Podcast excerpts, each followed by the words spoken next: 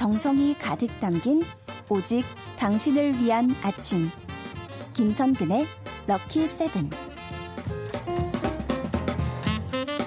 박시연님께서 딸아이에게 지식 자랑 뿜뿜 할 수 있어서 이 코너 너무 사랑해요 하셨습니다. 부모 자식 간에도 뽐내고 싶어하는 지식 여기서 얻어가세요. 반주원의 들리는 역사 어, 지식 battle maker 한국사 강사 반주원 선생님 어서 오세요. 네 안녕하세요. 어, 너무 막 좋은 말을 네. 매주 제 이름 앞에 다 붙여주셔서요. 참 제 이름이 빛나기도 하고 부끄럽기도 네. 하고 뭐 이렇습니다. 나중에 되면 이름은 생각이 안 나고 네. 선녀님이자 지식 배틀 메이커이자 뭐 이런 거 뭐 뭐든 이어가지고 뭐 뭐든 어쨌거나 좋은 말이니까 감사히 받을게요. 네, 저희는 함께해서 너무나 감사하고요. 네. 네. 또 이 말을 하네요. 2월이 네. 된게 엊그제 같은데. 그렇죠. 2월의 마지막 수요일이에요. 와, 이게 정말 세월하고 시간은 막을 수가 없다. 이런 아, 생각이. 그렇죠. 막고 싶은데.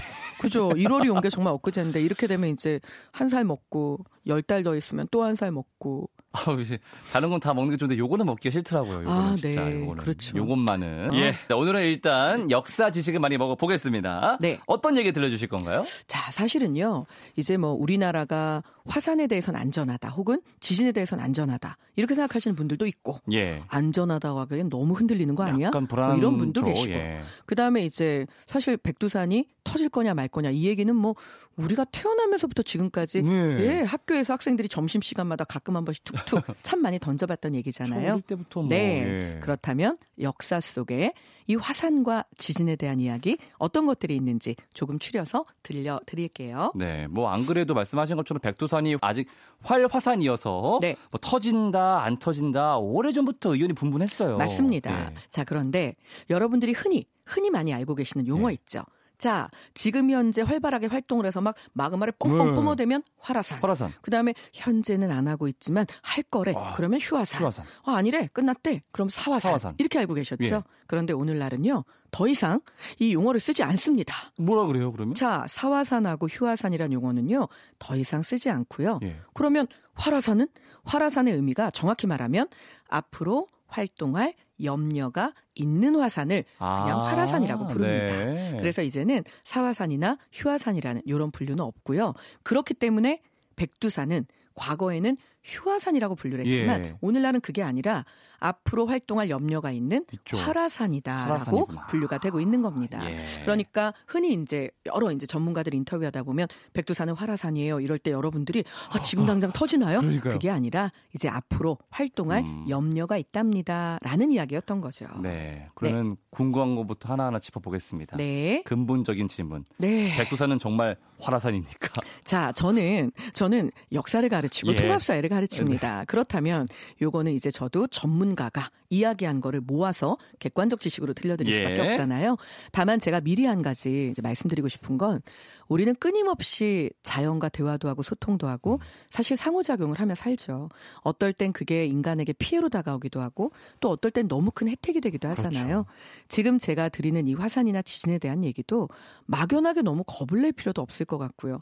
그렇다고 당장 짐을 싸서 나는 어디 저기 무인도로 가야겠다. 이것도 사실 아니잖아요. 네. 네. 그래서 그냥 이런 이야기가 있구나. 음. 우리가 좀 더 차근차근 대비는 좀 해야겠구나. 이런 정도의 의미로 생각하시면 좋을 것 같습니다. 네. 자, 2002년부터요. 백두산 지역에는 벌써 작은 지진들이 잇따라서 참 어, 많이 일어났다고 합니다. 네. 네. 한 달에 270번 정도 지진이 일어난 적도 있는데요. 네. 우리가 흔히 리터 진, 지진계로 이게 이제 뭐 리터 지진계 몇 채 강도다 이런 말들 하잖아요. 예, 예, 예. 근데 이게 우리가 느낄 수 없을 정도의 아. 굉장히 미세한 것부터 정말 큰 피해를 주는 것까지 이 지진의 강도가 여러 개가 있거든요. 예, 예. 그러니까 270번 정도 한 달에 흔들렸다고 하지만 이걸 모두 인간이 느낀 건 아, 닙니다 네. 자, 그리고 오늘날 이제 천지 백두산 위에 있잖아요. 바로 이 백두산 천지 위에 요거 이제 우리가 알고 있는 화산 때문에 생겨난 호수인데요. 칼데라호. 네. 오, 네. 제가 전문 용어 지금 안 쓰고 피해가려고 그랬거든요. 예. 백두산 천지는 칼데라옵니다. 예. 한번 터지고 그 옆에 있는 분화구 주변에 화구가 함몰을 해서 맞아요. 그 위에 물이 쌓인. 이거 하나 알아가지고 네. 써먹으려 기다리고 있었어요. 이거 참고로 네. 한라산 위에는 백록담 있잖아요. 예, 예, 예. 이거는 그냥 화구입니다. 알았습니다. 그래서 이거는 주변이 함몰하지 않았어요. 네. 우리 뿌디가 정말 많이 알고 있습니다. 아. 어, 반주원 선생님 어떻게 이런 걸 저는 예. 통합사회 가르치니까 이거 수업 시간에 하거든요. 어, 이거 하나 기억하고 네. 있어가지고 네, 기다리고 맞습니다. 있습니다. 네. 자 그런데 백두산 천지 주변은요 매달 매달 10차례 이상의 지진이 꾸준히 발생을 하고 있다고 합니다. 너무 불안한데요, 네. 지금? 그래서 지진파를 측정한 결과 백두산 지하에는 사실 거대한 마그마 방이 여전히 살아있다고 하고요.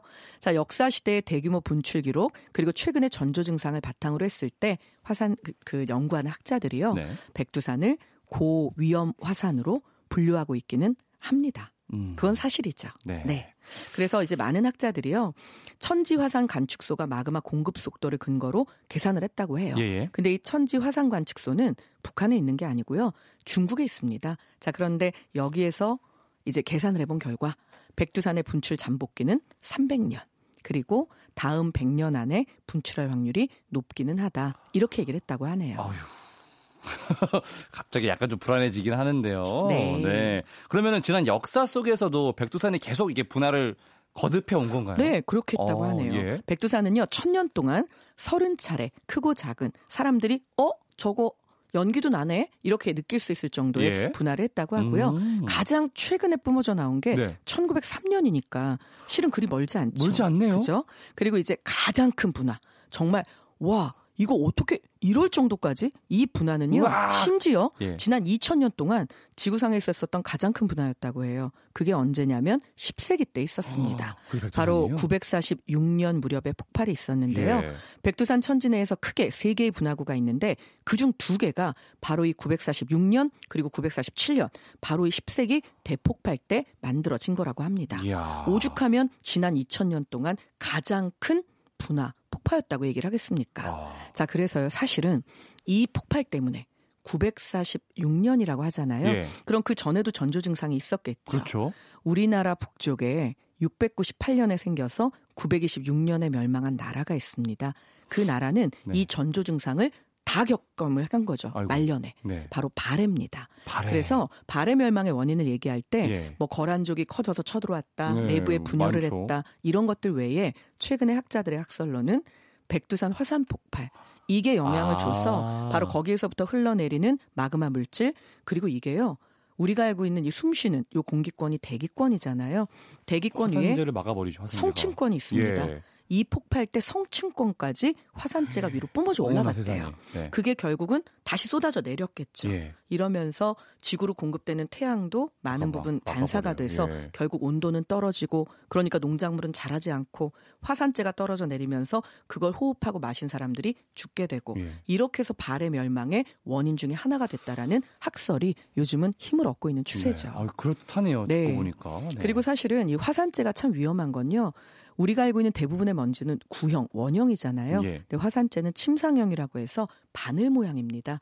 그래서 이게 뾰족뾰족하기 때문에 호흡기로 들어가면 씻어낸다고 해도 박혀버리게 되는. 예. 그래서 사실은 위험하다고 얘기를 하죠. 아, 네. 아, 분화 안 했으면 좋겠어요. 개인적으로는 네, 안전하게 살고 싶습니다. 자, 네. 백두산과 화산 얘기는 노래 한 곡 듣고 이어가겠습니다. 내리 부릅니다. 기억을 걷는 시간. 너의 손길을 느껴 오늘도 난 너의 흔적 안에 살았죠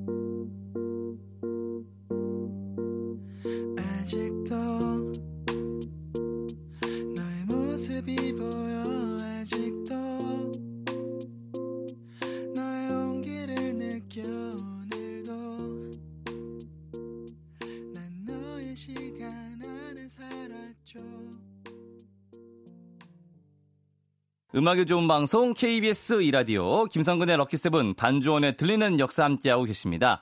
역사 속의 화산과 지진이 오늘 수업 주제인데요.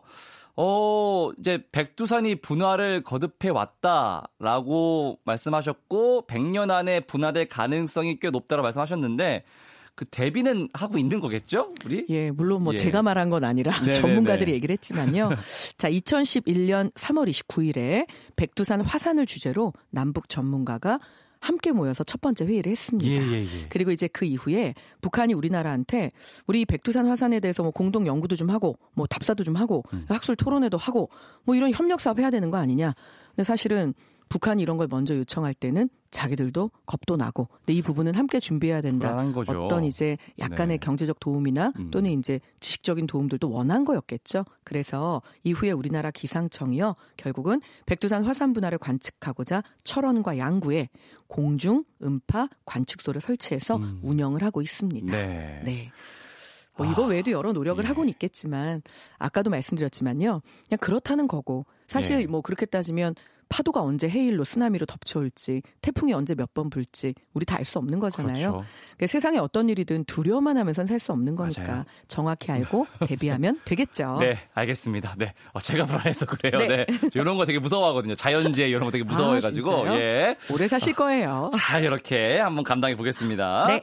어, 2017년에는 돌이켜 보면은 지진 때문에 수능이 연기되는 것도 한번 있었어요. 맞습니다. 맞아요. 네. 정말 뭐 우리나라 역대 입시 역사상 이게 가능해? 그런데 네. 정말 가능하게 됐죠. 깜짝 놀랐죠. 네. 그 당시에 우리가 알고 있는 뭐 포항, 그다음에 이제 맞아요, 경주, 그때. 울산 요 부근은 특별 재난 구역으로 음. 선포가 될 정도였잖아요. 맞습니다. 그러니까 사실 굉장히 컸는데 우리나라 지진 활동 자료는 실은 두 개로 나뉩니다. 예. 1905년에 인천에 지진계가 설치됐습니다. 그래서 아하. 1905년부터 만든 자료는 지진계로 정확히 측정을 한 거죠. 예. 그래서 우리가 계기 지진 자료다 이렇게 얘기를 하고요. 계기 지진 자료. 네. 1904년까지는 이제 그게 없었던 거죠 지진계가. 네, 그래서 이때까지는 그냥 우리가 고 지진 자료다 아, 이렇게 나누거든요. 옛날 지진 자료. 자 그런데 서기 2년부터 1904년 그러니까 고 지진 자료죠. 예. 이걸 통틀었을 때 역사 문헌에 기록된 지진 발생 횟수가 빠라밤 2161회입니다. 우리나라요? 네. 그러니까 이게 정말 크고 작은 지진이 많았던 건데요. 이 중에 우리가 흔히 얘기하는 리터 지진계 진도로 강도 5 이상의 지진.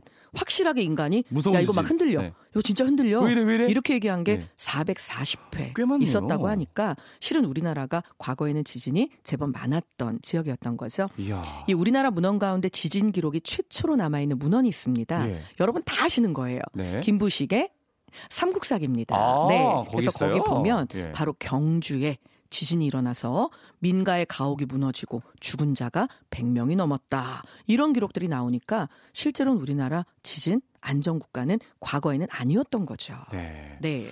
아, 점점 무서워지면 안 되는데. 아니에요. 저는 이런 거 들은 게 걱정이 돼요. 사람이 네. 참. 예, 약간 네. 이런 게 약간 소심해가지고. 네. 근데 생각해 보면은 이렇게 큰 지진이 굉장히 많았고 했는데 네. 뭐 경주나 주변 지역 이런데 문화재들의 큰 피해가 없는 게 되게 신기해요 저는. 그렇죠. 예. 자 그런데 실제로는 문화재의 큰 피해가 없는 부분에서 꿈과 희망을 얻으시면 됩니다. 아하. 아, 당시 우리 조상들 포크레인도 없고 이게 뭐 우리가 3D 시뮬레이션도 없는데 예. 이런 거 다 생각하고 건물 만들고 할 수 있었던 거잖아요. 네네. 그럼 우리도 충분히 비껴나가고 이겨낼 수 있겠죠. 내진 설계. 네. 예. 자 그렇다면 이 내진 설계가 돼 있는 대표적인 건물 빠라밤 다음 부디를 위한 다짜고짜 퀴즈. 아, 자, 우리 청취자분들은 부디가 과연 맞출 수 있을까? 예. 나는 아는데 매로 이렇게 들으시면 됩니다. 뭘까요? 자, 내진 설계가 돼 있는 대표적인 건물 말씀드릴게요. 예. 이거는요. 아무도 천문 관측 기구라고 얘기한 적이 없습니다. 그런데 사람들이 아 이거는 아마 천체 관측을 위해서 만들었을 아, 거야라고 예. 예상을 하죠. 왜냐하면 선덕여왕이 디자인 단계에서부터 참여했다는 이 어마어마한 유물, 유적은요. 네. 일단 음. 전체가 24개의 기단으로 쌓여 있습니다. 네. 24절기를 상징합니다. 아하. 어, 거기에 들어간 돌 벽돌은요. 361개가 조금 넘습니다. 사실 361개 플러스 반쪽이라고 하는데요. 네. 요게 요즘은 양력이죠. 예. 365일이죠. 그 당시엔 음력이라 360일이나 61일입니다. 아. 그럼 1년을 상징하네요. 네. 정말 정 가운데에 네모로 땡 구멍처럼 어 이거 창문인가? 아니요, 그게 문입니다. 사다리를 아, 놓고 문이에요? 올라가야 됩니다. 네. 어, 창문인 줄 알았어요. 그럼 여러분 이렇게 생각하시죠. 네. 이건 뭘까? 이미 답은 나왔네요. 예. 뭘까요? 첨성대. 맞습니다. 네. 그런데 많은 분들이요. 선생님 그러면 이게 사람 키보다 훨씬 높은데 그럼 이 첨성대에다가 사다리를 놓고 가운데 뚫려 있는 그 네모난 창문 같은 문으로 들어가면 들어가서 안으로 뚝 떨어지잖아요. 예, 이렇게 생각하시죠. 예. 자, 안 떨어집니다. 왜요?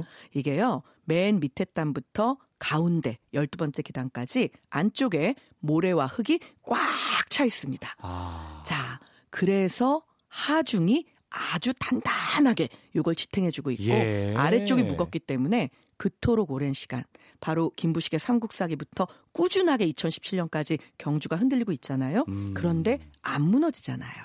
자, 내진 설계가 잘 되어 있는 겁니다. 순순하게 지었네요. 그렇죠. 예. 자, 그럼 요것만 내진 설계되어 있다고 생각하시면 오산입니다. 네. 자, 여러분 알고 계시는 것처럼요. 불국사. 네. 불국사 경주에 있잖아요. 예, 그렇네요. 그런데 불국사가 사실 뭐 외적들이 침입을 해가지고 불에 타기도 하고 정말 많은 고난과 역경을 음. 겪지만 지진에 폭삭 무너졌다는 얘기 한 번도 못 들으셨죠? 지진 때문에 망가진 적은 없죠. 맞습니다. 네. 정말 크게 지진이 났을 때 기와장이 떨어진 적은 있습니다. 아, 그 정도요? 네. 예. 자, 그러면 왜 이렇게 됐을까요?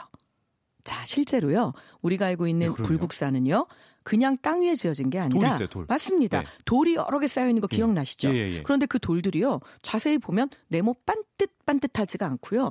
이렇게 얼기설기 얽혀서 맞아요, 맞아요. 그냥 자연의 모양 그대로인 것 같죠? 네네. 그런데 이게 사실은 자연 모양 그대로인 돌을 놓고 그 모양에 맞춰서 다른 돌을 깎아서 요걸 마치 우리가 이렇게 이를 끼워 맞춰서 나무로 된 가구를 짜듯이 아하. 그렇게 끼워 넣은 겁니다. 이야. 그리고 거기에 틈이 생기잖아요. 예. 거기에는 아주 날카롭고 좁고 작은 돌들을 쐐기처럼 박아 넣습니다. 아. 이게 의외로 엄청 탄탄한데요. 요걸 그랭이 기법이라고 부릅니다. 아, 갑자기 또. 이 그랭이 기법이요. 예, 예, 예. 이게 우리나라에서 사실은 발전하고 만들어진 이런 내진 설계 기법인 거죠. 우리나라 네. 대단해요, 진짜. 너무 놀랍죠. 네. 그리고 사실은 석굴암. 석굴암도 지진에 폭삭 무너졌다는 얘기 못 들어보셨잖아요. 그렇죠. 이거 보석만 훔쳤다고 들었죠. 맞습니다.